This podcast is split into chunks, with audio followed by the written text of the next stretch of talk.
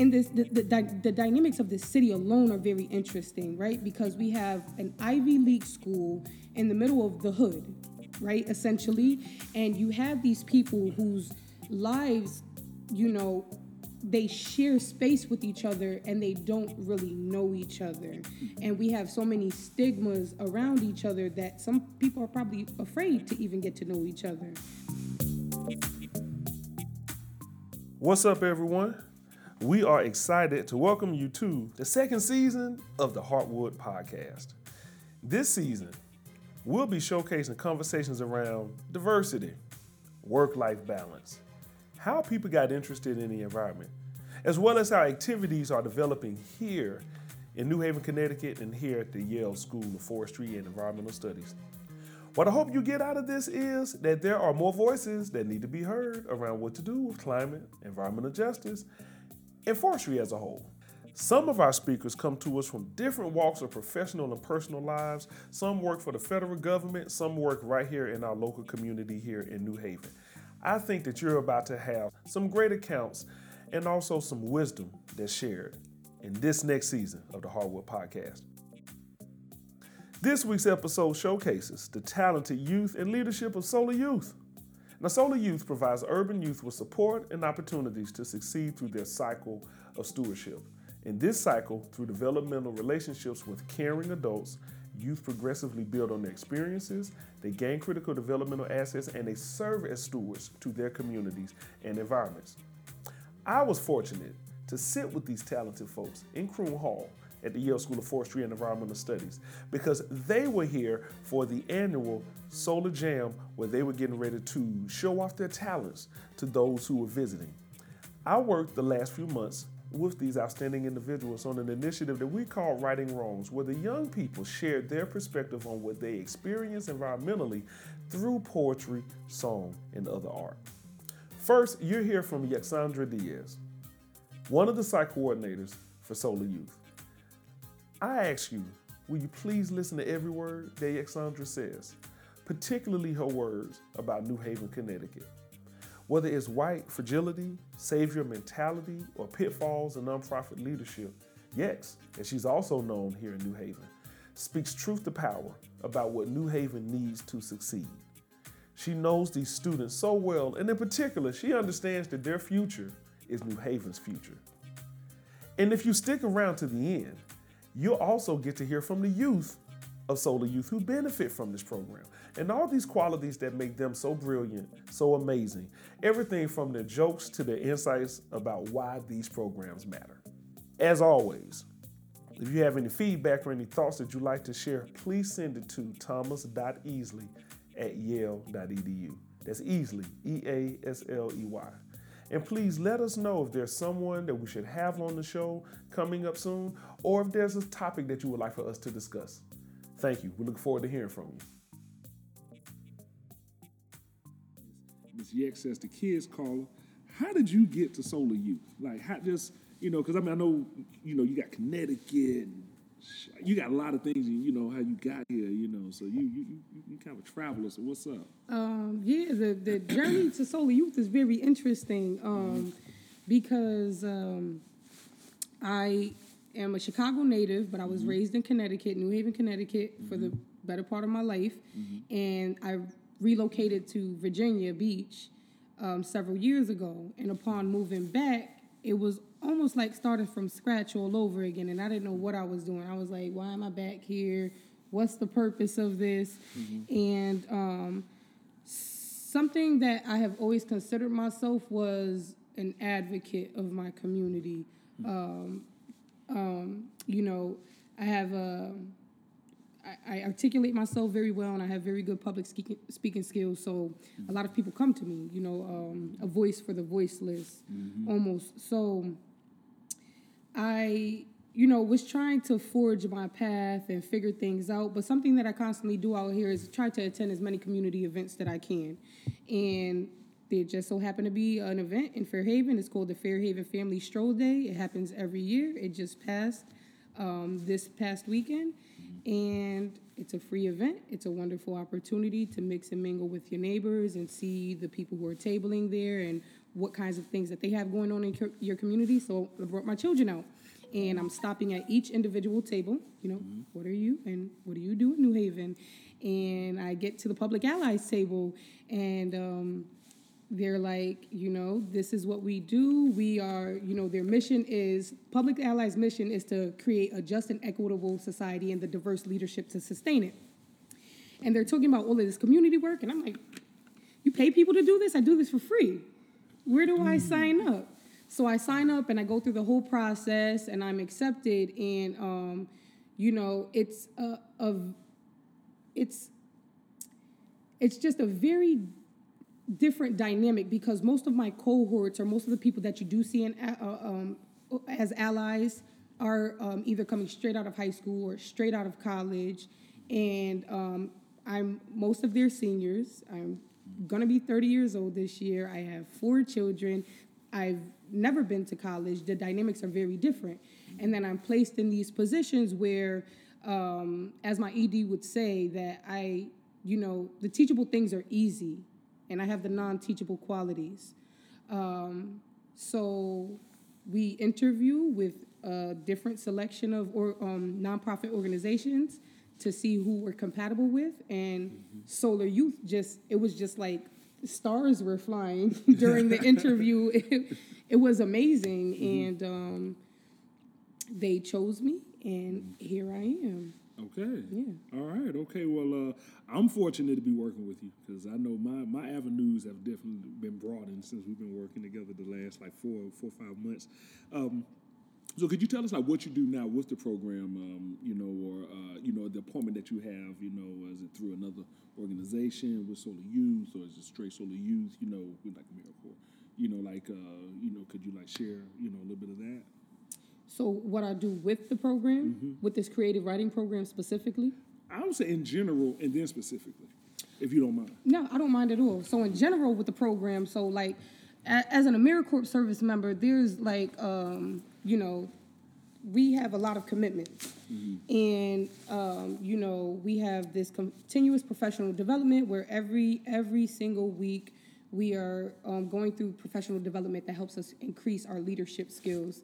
Then we have our placement, and I'm placed at Solar Youth, and my objective is to help them increase their capacity. And um, it, it, it's a very lovely thing because I have done exactly that in many different capacities.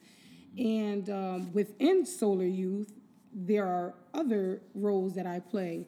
So as it, when we first started off as um, as the environmental youth educator, I was more so of an aid to the educators who are already there. And, you know, um, I would help them see the faults in the program that they could strengthen to make it more solid. And, um, you know, I was entrusted with this program, which was really nice. Dr. Easley was holding a lecture at the Whitney Cultural Commons about environmental justice, injustice in New Haven. And I wanted to see what it was about because I live in New Haven. And then they were talking about he's a rapper. And I was like, the assistant dean of he's a rapper? Okay i want to see what this brother got. So i get there and the first thing he says is i am not here to cater to anybody's white fragility. And it was so empowering to hear that come out of you know a brother's mouth in his position and to be talking about environmental injustice in the neighborhood where i come from. Um, you know and this the, the, the dynamics of the city alone are very interesting right? Because we have an ivy league school in the middle of the hood right essentially. Mm-hmm. And you have these people whose lives you know they share space with each other and they don't really know each other. Mm-hmm. And we have so many stigmas around each other that some people are probably afraid to even get to know each other. Mm-hmm. Um, so he's giving this lecture and I'm listening to it and I'm telling myself, um, and not to be crass, but this is BS. This is BS. Um, to be brutally honest, what you see a lot of with nonprofits is um, the savior mentality. And it's where you see individuals who have great intentions come in and serve a community that they have no relation to. So it's difficult to serve them because when you're coming from a place of formal education and that's the only toolbox you have, you know, um, and not from a place of personal experience, it's hard to relate and it's hard to serve those people. When you are at a certain level and people are at a, a, a level maybe not where you're at, you're supposed to be able to come down to their level and meet them where they're at. You can't expect somebody to jump up to your level and meet you where you're at. Um, so we're having, he's having this discussion, and then he gets to his Q and A segment, and all of the there's many people in the audience who get up, and I'm waiting on the questions that they have, and they're not really questions. They're bragging about what their organizations do for New Haven. And I'm sitting here like I've been a resident of New Haven for at least 26 out of my 29 years, and it is not what it seems. Um, and you can go knock on these people's doors who live out here and ask them. You know, yes, we have how I don't know 52 community gardens. Who has access to them? Are the people taught how to keep them up? Uh, um, do the people know that the soil in New Haven is tainted with lead? all of these different dynamics. So it sounds good when it's presented. It probably looks great on paper, but mm-hmm. is it really beneficial to are these things really beneficial to the community? And when I tell you I was I was hot. I was mm-hmm. upset. And I told myself I wasn't going to get on the mic because besides Dr. Easley, there was probably two other brown people in the building. And I didn't want to seem like the mad angry black woman. Mm-hmm. Um, so I decided I was just going to approach him afterwards, and I did. And I said, you know, this is what's going on, and this is what's going on, and what are you going to do about it? And he said, no, I've been here for 10 months. This is all news to me. What are we going to do about this? And I was like, oh, oh, we. I was, I didn't even think that far ahead. So it was just like this wonderful happenstance meeting of us that allowed this opportunity to happen, you know, at all. And um, we both just so happen to be creatives. And Joanne, who does exactly what she does um, and who is great at what she does, connected us together and had this bright idea to create this writing program where these children are able to express themselves and then potentially have a performance piece for the Solar Jam so that the people who they are, um, who the people who fund this mm-hmm. and the people who do want to serve these communities know exactly the perspective that the children are coming from. It's mm-hmm. just like writing your um, constituents. It's like writing your state representatives. Mm-hmm. They need to know what's going on with you so that they can properly serve you. You know, I tell my kids that all the time. Um, they did a writing project and they were writing Rosa DeLauro, and I told them I wrote Rosa DeLauro when I was in the when I was in the fifth grade too, and she wrote me back. And they represent us, but they may not live and work mm-hmm. and spend their lives in these communities. So they need people like you to convey that message to them so that mm-hmm. they can represent you properly. Mm-hmm. Um, yeah, and I think that's what that program, this program does for the kids. Is build, it, it, it's building and bridging gaps between the community that is served and the individuals who serve the community. Mm. Well, I can tell you right now, just uh, it's, it's been um, as I you know I- I, can compliment all day, so I, was- I won't do it, but I want to admit like when we when we met and um, I, I, I think she took no credit away from herself. You know, she she didn't say it like that to me. You know, what you gonna? It was just more like so. You explained. You actually said to me what you just said about the programs in the community. Yes. I remember that, and I went, oh, okay. And so while they're telling you all of this stuff, Thomas, that's going on, this is what's actually happening. So then I said, okay, well then, how can I actually be of relevant help then? Like, you know, like how can I do something? So then the first thing, you know, EX still started telling me about the about the structures of people to actually talk to to actually get something done. That's why we were able to go to the New Haven Adult and Continuing Ed Center because I followed up on what you said.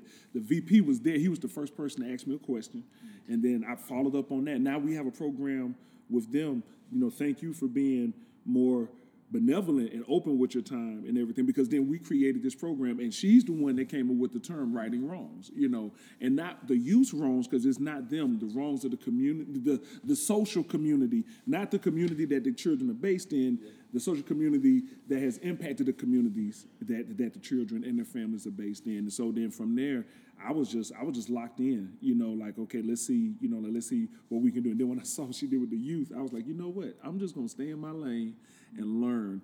Thank God. And then I asked her to call me Thomas because I was like, please don't call me Dr. Easley because there ain't no need for a doctor here but you. You the doc. And, um, you know, she still called me doctor, but I'm like, please stop. And, um, but she, I really felt like you connected with the you so with the children in so many ways, in addition to you know like the the nurturing, and the brilliant, and the militant, and so and and, we and, and we and we clicked on that. So what I want to ask you is, if you, if you don't mind, because it's like I want to focus on the program. But I really want to focus on you. Like, what about you, what in you do you imbue these beautiful folks with for them to keep going? I know that they're already focused and ambitious, so it's not taking anything away from them. But there's something that you do because it only happens when you're around. If you and I know it's hard for us to be a gentle about ourselves, so No, it's you know, okay. you try, but No, I can do it. okay. um, because it comes from a very um, honest and humble place. Um, I had my first child when I was 16, Syra, the young lady who was sitting in the chair over there. Um, I got pregnant when I was 15. I gave birth when I was uh, 16 years old. And that's not the track that I was on. I was destined, you know, I was like academically charged. Um, but, you know, I, I was, I, I'm a product of my environment. Literally, I had a mother, single mother, four children, worked multiple jobs, was never home. And after a while, I wanted attention from her. I couldn't get it from her. And I thought if I could get it, you know, if I could catch her attention by going out and staying outside, I would do these things. And I ended up pregnant at a very young age, which caused me to have to sit still. And, you know, while some people I think have a different perspective of uh, teen parenthood.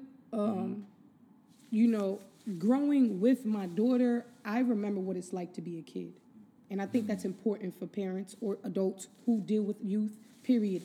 Is we get so caught up in life and the stresses of life and the responsibilities of life and all of these things that we have going on that we forget what it's like to be a kid. And um, I let my kids draw on the walls at home because I can clean the walls and I can paint the walls, but my kids will always, always remember if I yelled at them for something like that. So I think that's important to let kids understand that while we're going through life, all of these experiences are brand new to us. Mm-hmm. Everything, mm-hmm. whatever you experience tomorrow, it's going to be brand new for you. So kids mm-hmm. coming in through themselves is a, a confusing new experience, and we should not, you know, create any more um, chaos or confusion. So, an advice that I always give parents when they ask me is that to never confuse your journey in life with your children's journey, right? Your kids are of you, they're not you, right?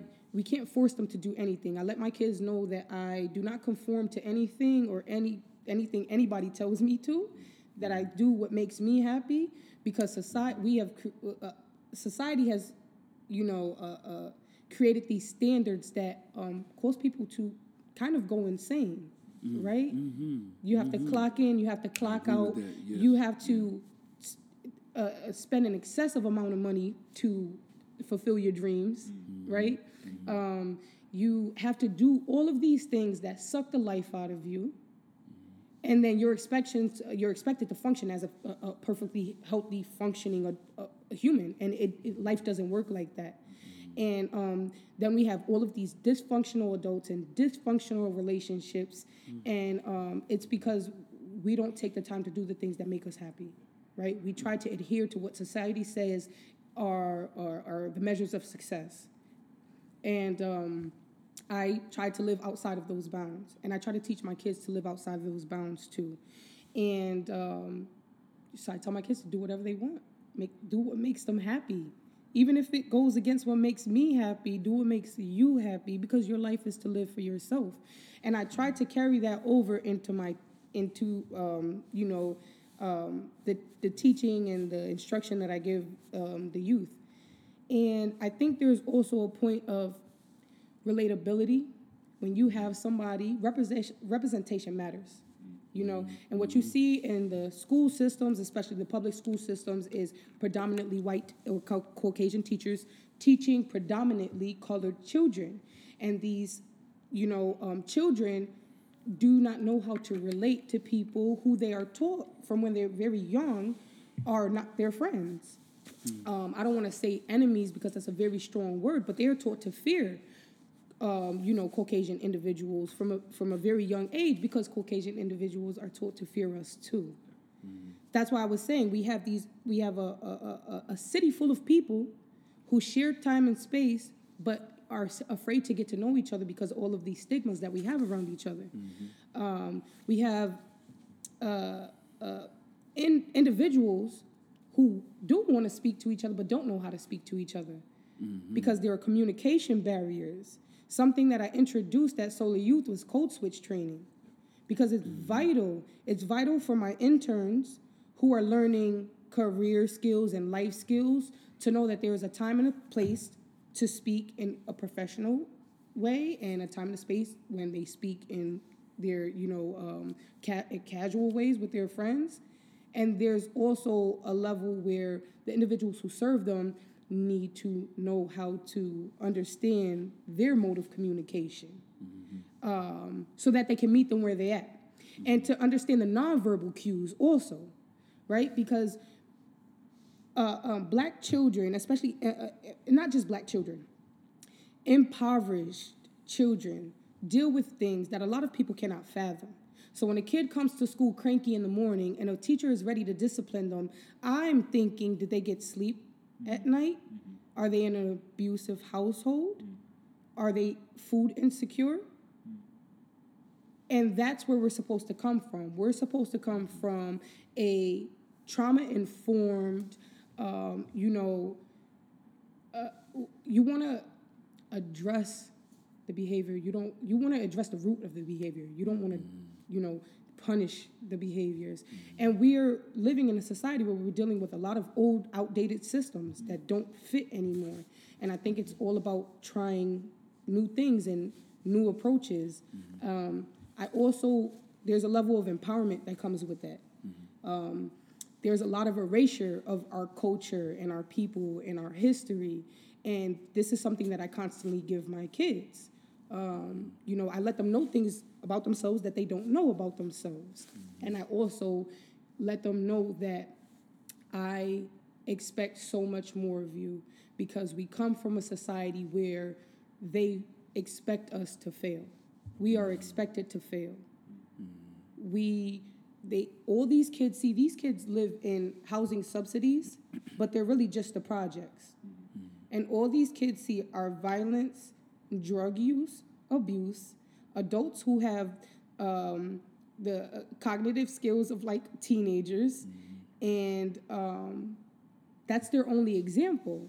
Mm-hmm. So, you know, it's hard to hold people accountable for behaviors that they developed under circumstances that were created mm-hmm. and forced upon them. Mm-hmm. Um, so I think those are the dynamics that I bring to that that make it very different for the kids. Mm-hmm. Um, and also, I think that kids, when people have formal training in dealing with children, mm-hmm. they're taught to, to almost walk on eggshells, right? We deal with nonviolent communication, mm-hmm. and people think that nonviolent communication means that you can't be firm with a child, mm-hmm. and you can be firm and yeah, and communicate nonviolently, mm-hmm. and that's what I do. Some of my other yes. educators, my my my coworkers, are afraid, you know, to to talk firmly to these kids, and I don't know if it's the mother in me or what that I can do it in, in, in a nonviolent fashion because it, it, it is doable. You don't have to raise your voice. I can project. Mm-hmm. Yeah, mm-hmm. I don't have to yell at the kids, but I can project. Mm-hmm. You know, I would never tell a kid to shut up, but I could tell a kid to hush, and that's not violent. Um, it's letting them know that there are boundaries that are set and and and that we all have to adhere to them. In our space, respect is a is baseline. It's not given and it's not earned. We don't deal in ageism and any of the isms. We are all equal. Mm-hmm. Yeah. So so about uh, I just want to share a, a story that mm-hmm. happened in this room like a month and a half ago. So it's the Environmental Film Festival at Yale, and one of the um, the sort of keynote films was this film called Cooked. Mm-hmm. And are, are, you familiar with this film? I've heard. Yeah, so this heat wave in Chicago in 1995 killed 700 people, predominantly people of color. And in sort of like the debrief of the event uh, of the heat wave, uh, it became very obvious that the white leadership of Chicago was like uh, critically underprepared to deal with that kind of natural catastrophe. And er, this woman's film told the story of this. And during the Q and A, one of my classmates, AJ, uh, who's a person of color, raised his hand and said, "I enjoyed the film, but I want you to know I, I don't think it went far enough. Like I don't think you made the case that this was deliberate. I left the film thinking that this was sort of like um, coincidental." Uh, and he asked he asked her this question, and what she responded with was like, "I hear you, and I want you want you to know that I feel the same way."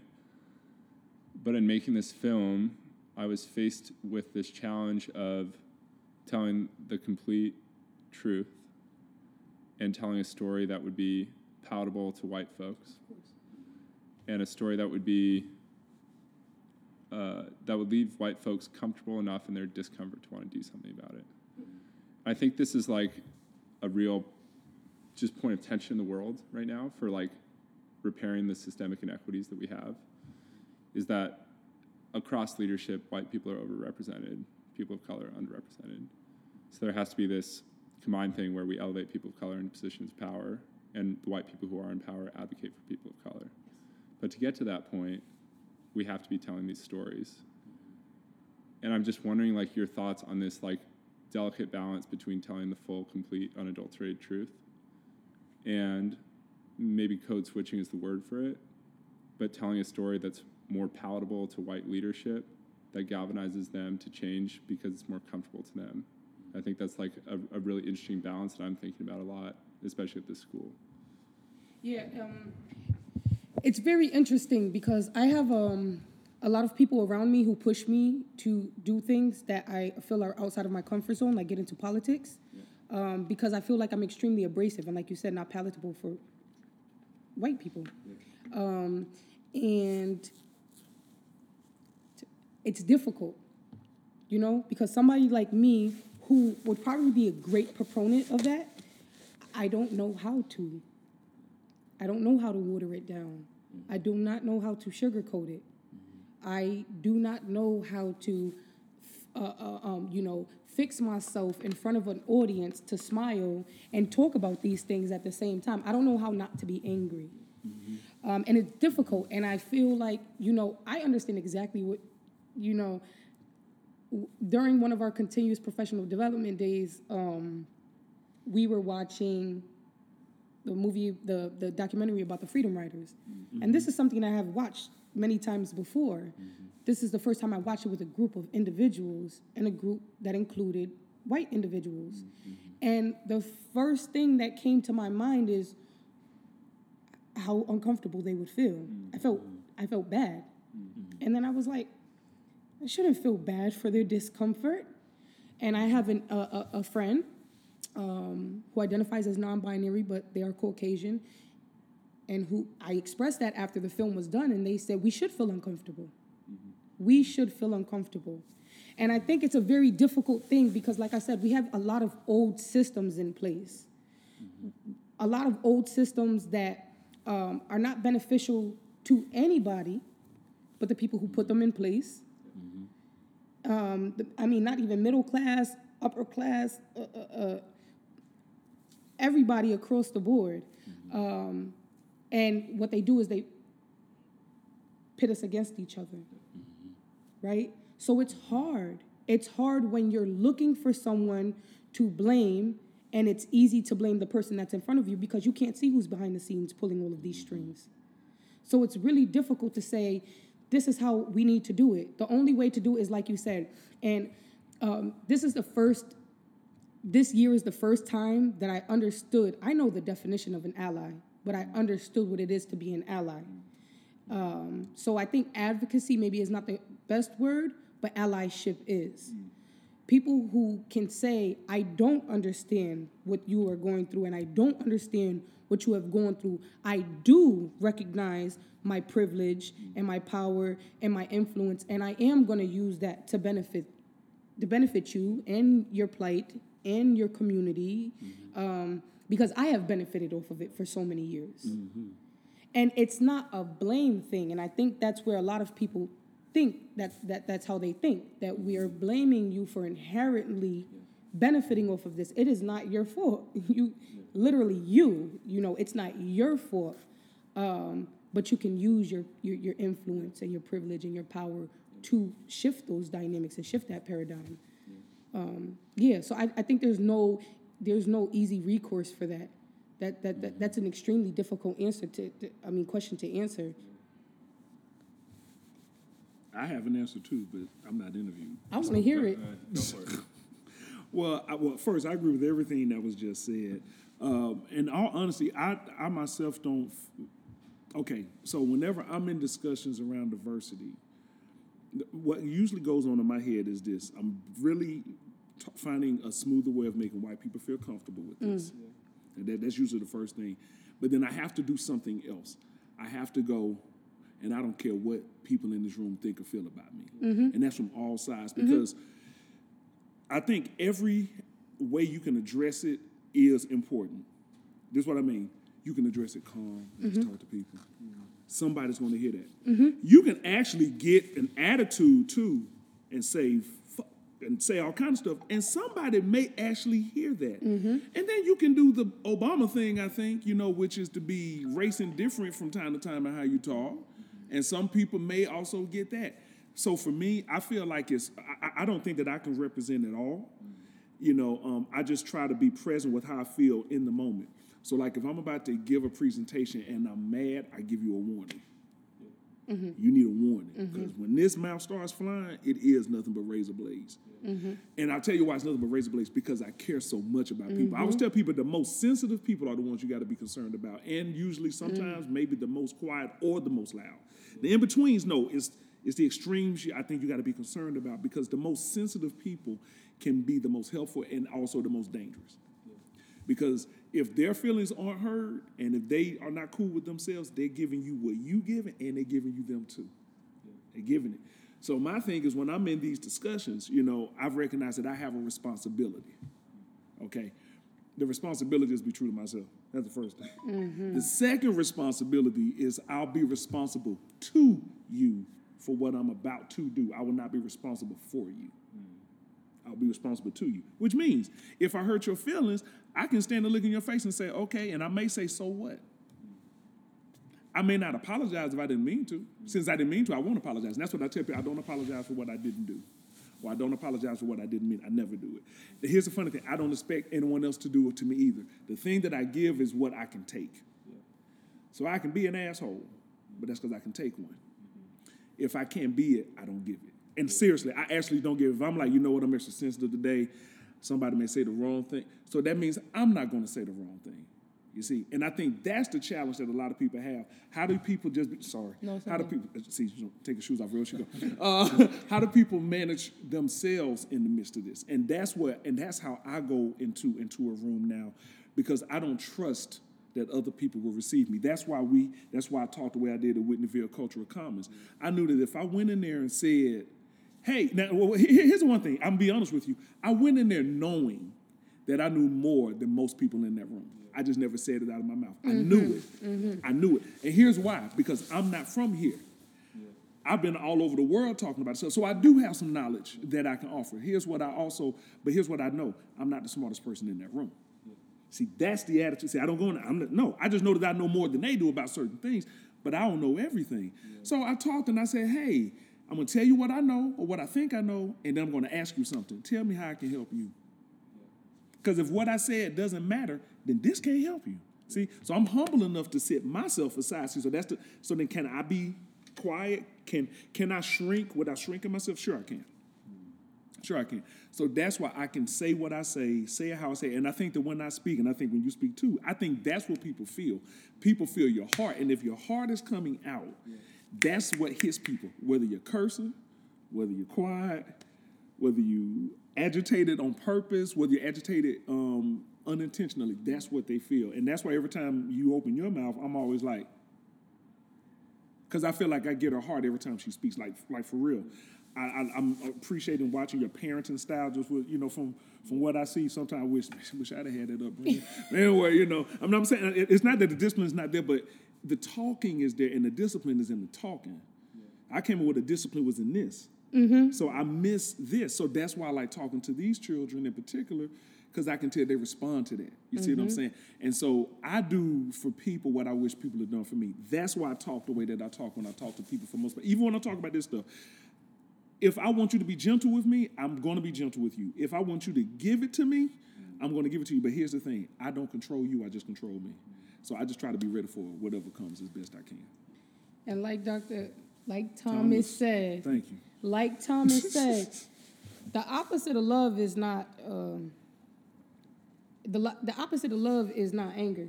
Mm. It's not hate. Mm. It's indifference. Mm. Right? The same love and anger or love and hate is on the same exact spectrum. They're just on the opposite ends, like a battery with a negative and a positive charge. So when you see somebody getting angry and riled up, it's because they have all of this love inside that's not being properly reciprocated. Like like Thomas said, in regards to responsibility, I think there's um, a, a lesson that a lot of and you know I think in the hood is something that we would a lot of people um, what they call as like civilized. So you know mm-hmm. because there's the civilized and there's the savage and that's how we mm-hmm. address each other right? So there's like a duty of the civilized to civilize the uncivilized. Mm-hmm. And in doing that you have a responsibility. And a, res- a part of that responsibility is um, taking accountability for the actions of others right? Who know no better there are literally individuals out here who act and behave and engage in behaviors that are vile, mm-hmm. but they mm-hmm. don't know any better. How do you hold that against them? I always tell mm. my children, I'm gonna hold you accountable, but I would never hold you hold it against you. Mm-hmm. Because that's important, because these conditions were created to make these individuals behave this way. So how do you hold that to them? Some of us come up out of it and we rise above it and then we say, "Oh, I did it. You can do it too." Mm-hmm. But it's not that easy. We forget how long we were in that lower level state Right, right, right. before we figured out these tools that are out here that are at our disposal. I didn't. If I knew about public allies when I was 19 versus 29, mm-hmm. this would be a whole different conversation right now. Hmm. Um, you know, so once you realize these tools and these resources are out here, and then you're able to utilize these tools to lift yourself up out of your condition or your state, mm-hmm. it is your duty to help people who don't who, who were in the same position prior to you. Mm. Not to say I did it, so you should be able to do it to yourself. Mm-hmm. I'm gonna come down and meet you where you're at because I'm already up here and I know how to stay. I know how to keep myself up here. Mm-hmm. You can't come up here and meet me where I'm at. I'm gonna come here and I'm gonna meet you where you're at. But the way you like just you said that, I love what you just said because it's the value. I, I know you got to go. I, I, I, I'll just say this, going back on something you know that I said. Like everyone in that room, I knew I know that I was new to this city, right? So I have no grounds to come into the city and tell anybody what to do, regardless of what I know. That's why I, I asked, please tell me what what do I need to know. But I can tell people appreciated how I spoke to them. You mm-hmm. see, and the fact that I did teach something, like, oh no, I got something from this. Mm-hmm. I think more so people were more surprised that I guess I wasn't corny and that I really could rap. I think I think that's what flo- floored people. They I were like- was surprised. Yeah, when everybody said, I guess they thought I was gonna be a cheesy rapper. Who the hell is that? And then when they were like, wait a minute, no, he actually can rap and he's actually being genuine about what he's talking about. And he's gonna do what he said that he's gonna do. And my thing is, I've learned that from the best. I've watched people do it. I, I paid attention to how I responded to them. So that's why I try to give people the gold and the platinum rule. I want to treat you like I want to be treated, mm-hmm. right? But because I'm not you, I also want to treat you like you want to be treated. So I always leave space mm. for you to instruct me, you know. And the only person I instruct is me. Mm-hmm. You know what I'm saying? So if so, it, like if Chris says something and it pisses me off, guess what? Chris ain't know who I'm. You know who I'm talking to first. I'm talking to me first. Well, what is that my bro said that made you mad for? Then if I can't figure it out, then I go to Chris. Chris, can I talk to you for a minute? And that's why we use the nonviolent. I, but as Jack said, I'm gonna be firm. Hey, look, bro, you said something the other day. I felt like this. Can you just help me? You see what I'm saying? I'm not backing down, but I'm coming to you as a friend, and I'm not saying all this. No, I'm just like, hey, this is what I heard. That's the same way I talk about diversity when I'm talking to people. Mm-hmm. I stick with the facts. I stick with, with what happened. Then I own my stuff, and then I leave space for you to come out to me, or leave space for me to come back to you. But the whole point is for us to meet each other. And that space is supposed to be made so that you can express your emotion logically. Oh right? Oh my God! Express your emotion logically. Th- that's what I do. I would say I'm having this feeling, but this feeling is irrational. I'm in. I'm submerged in this feeling right now. It's not rational, but but I can talk about it in a rational way. And that's how you break ground. Uh, um, people are afraid to have conversations because they're afraid of discomfort. They're afraid to lean into discomfort. They're afraid of courageous conversation. This is something that I constantly bring up at Solar Youth because it is a space where courageous conversation is encouraged, but the people do not take advantage of it because they are afraid. They are afraid of the backlash, and they are only afraid of the backlash because of um, um, the culture of uh, the United States. The culture of the United States does not encourage that. It does not encourage conver- uh, courageous conversation. Not at all. The corporate world does not encourage you to openly share your feelings and your thoughts with your um, higher ups. No, you're supposed to shut up and do your job. Um, so when you have somebody like a Thomas or like myself who come who can come into a space like that and unapologetically say, no, we have to talk about these things, and it's okay for us to be in in discomfort while we talk about these things. We're supposed to be in discomfort. Mm-hmm. We should feel uncomfortable. That's the only way we're gonna make change. If we feel uncomfortable, mm-hmm. because we we- we're gonna figure out how to get up out of that discomfort. We will. Yeah. Hmm. Um, yeah, so I just implore, you know, everybody to, you know, understand that the only things that really matter in life are our family and our shared purpose. Nobody has an individual purpose. All of our purposes are shared. Mm. If not, what are we doing here? Mm. You know? Mm. You know what? I think that's we're gonna sign off on Heartwood, but this is how we're gonna sign off. Watch this. I already know what y'all are thinking. Yes, you need to have her back for a part two. So look here, we we're gonna have you back. Okay, to continue. Let me look at Kristen because I already know we, we, we good. We're gonna have you back, okay, Miss Yates? sure. Okay. Everybody, trust me, because I'm full now. I'm full and I'm, and I'm hungry at the same time. I need some more. So we're gonna do this again. Queen, thank you. It's an honor and a pleasure. Likewise. Always, always. Next time, maybe I'll have an opportunity to share some um, some poetry. So we're going to um, we'll start. Let's see. Um, if, if you want, if you don't mind, maybe you could just say your names again, just real quick, okay, before we get started. So then when you answer, you can probably say like I'm mm, and here's my answer or something. Okay. So like I said, I'm Thomas. Let's go to the right. I'm Bella. Simon. Andronique. Kaylani. Layla. Nasaya. All right. Okay. Now y'all heard that. Okay. So we're about to get some wisdom from these young folks. Okay. Whoever can answer this, but please, you know, like I'm not saying you got to raise your hand, but you know, like just like you know, let us know so we're not talking over each other. Okay. So you just told us your name, but why did you join Solar Youth? Or why are you participating in this program? I decided to join Solar Youth because I think it will be a good program to get my homework done and get stuff done because there's not much programs. So I felt like it was a good opportunity. Okay, homework.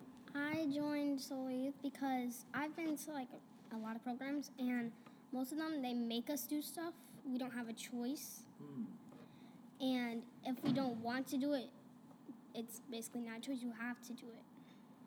Um, I originally joined Solar Youth because my mom, Miss Yex, made me, but I continued to stay because I really liked being able to show a different side of myself there from at home, and I like the people there.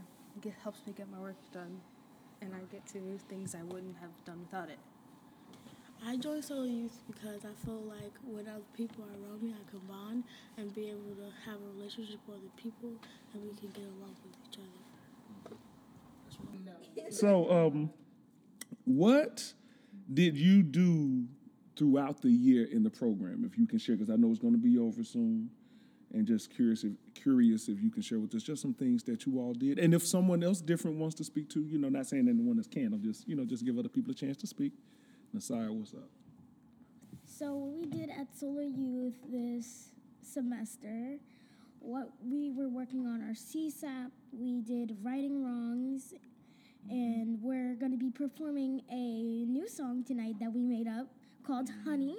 Mm-hmm. Sounds like a brand. yeah. And we're also going to be doing our solar jam to be watching all like what we did all this semester and like what we learned and we're gonna be doing CSAP I think next week.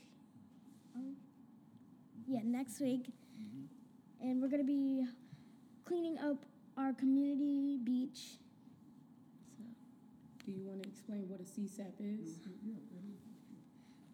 CSAP is like helping our community and like taking action like of stuff like where they're killing honeybees for their honey and then we won't have any more plantation and then we won't be alive anymore which will happen in a hundred years Oh um, my god. Realistically a hundred years watch At least you're giving us you're giving us a century. Thank you. Some people some people only giving us twenty to twenty two years, so thank you for giving us a hundred. So not only we we weren't doing a CSAP, but also we were learning how to communicate with each other and work together, and how we can make one small thing turn into one big thing mm-hmm. by helping the, our community and making our community better. Mm-hmm. Now, are, are- are you hearing this? You, you, you see, you know, so people like my age and older have no excuse, none. Okay, and ten years younger than me because I'm 40, so you know. you got these, these, these beauties are saying this, and they're doing this now before 15, before you know. So we have no excuse. So now with that, thank you all for, for being leaders, and uh, I know you're going to be gracing us with your with your with, with your skills and talents. Let me ask you a couple other questions, okay? What is important for people to take away from what you all are going to be showing us today? To really um, listen to what people say about helping the environment so you can help as well and to talk about things because if you don't talk about something eventually it will reoccur from people um, just bringing you back up. And if you talk about it you could solve it. Because doing like projects out to the community can really a small bit goes a long way and an example is like the butterfly effect. You can make a chain reaction and help and do something big, even if you don't think it is. I feel like they should take that away. Come on. Well, me and my little sister experienced a lot, and I bet y'all did too.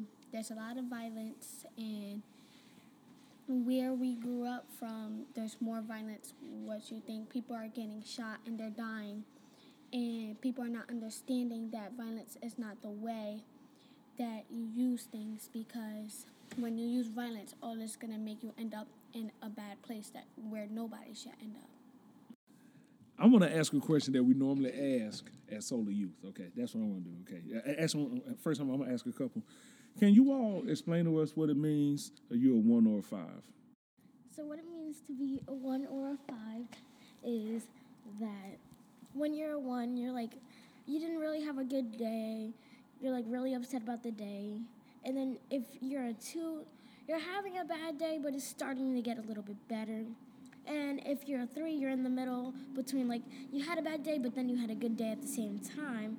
If you're a four, you're like you're happy and like your day was good, but you're just tired. And then if you're a five, you're like happy, excited, you want to jump around and stuff. I can admit, if anyone else wants to, before anyone else says anything, if you want to, every time I come and see you all and leave, I'm always a five. I can say that even if y'all, you know, sometimes we're three or four, I'm always a five because y'all just always uh, give me hope. Like, you know, I'm like, well, if I spend time with them, The first day I came to Solar Youth, I was a one because I'm not. I don't like meeting new people. I get. I'm very shy. So, it it it wasn't hard because everyone was nice. Mm-hmm. But it was kind of hard because I don't like opening up. Okay. Like, we had to say our name. I was just like, Mm, okay.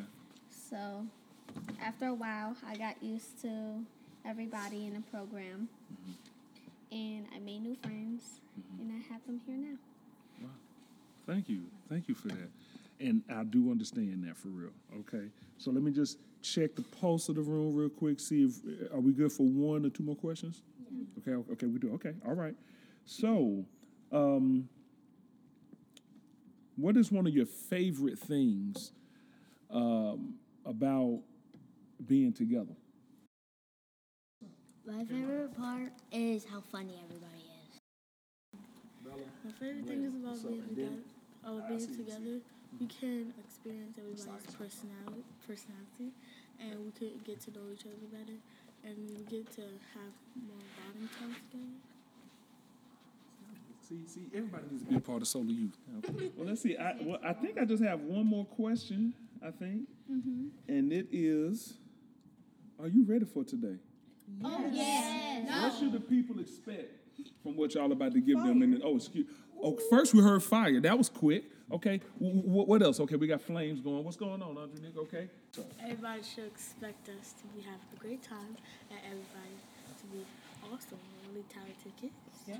We're really talented kid. Awesome. Kaylani, what's up? You raised your hand there. For them to be shook. Oh, you stole mine. Five. You hear that? Shook. They're gonna be shook, and they're gonna hear some bars. Bar, oh my goodness, bars! It's on. Well, uh, how about this? Any final thoughts? Because uh, because because when we just let you know, so Heartwood is it's a new podcast. Okay, that Yale is doing, and so people are going to hear your voices um, when uh, when when we roll out our new season. Okay, at the beginning of the fall semester, which will be in like September. And so I wanted to ask you: Is there anything final that you would like people to know? Because y'all are first. Y'all, y'all will be the first voices that people will hear, the world will hear. Solar Youth, New Haven, what's up, Andronique? I want everybody to know that, well, any children or teenagers, that even know that when you try something and it doesn't turn out, keep trying to where you uh, get that, where you get to your point that you want to be at. Because if you give up on something that you're shooting for, you're not gonna go get where you really want to. I feel like everyone should know that that everyone that everyone is worth something and everyone is gonna have a person that's gonna be there for them. And no matter what, you are a great person and everyone should know that. I'm Pretty sure they should all be weirded out by ourselves. I, just, I just like when people are weirded out by me. Okay. Or I don't know. So you see, everyone listening, we are sitting amongst nothing but brilliant, bold, beautiful, talented young folks who about to bless us. Is about to be fire, as you just heard. Uh, they about to be shocked. They can be as weird as they want to be because they are, as someone said, everybody's great. So uh, I want to thank you all uh, for. Uh, I want to say you you you blessed me. I want to thank you for being on, on on our podcast. I'm so serious. I hope that the seltzer water uh, blesses you too. um, I'm really looking forward to. Well, possessed, hopefully by by something positive. Oh, okay, we're jumping. Okay, all right, we're jumping. Uh, and I'm looking forward to seeing this outstanding performance and this and the uh, surprise that they're going to get to. Thank y'all. This is Heartwood, everybody. Signing off. Peace.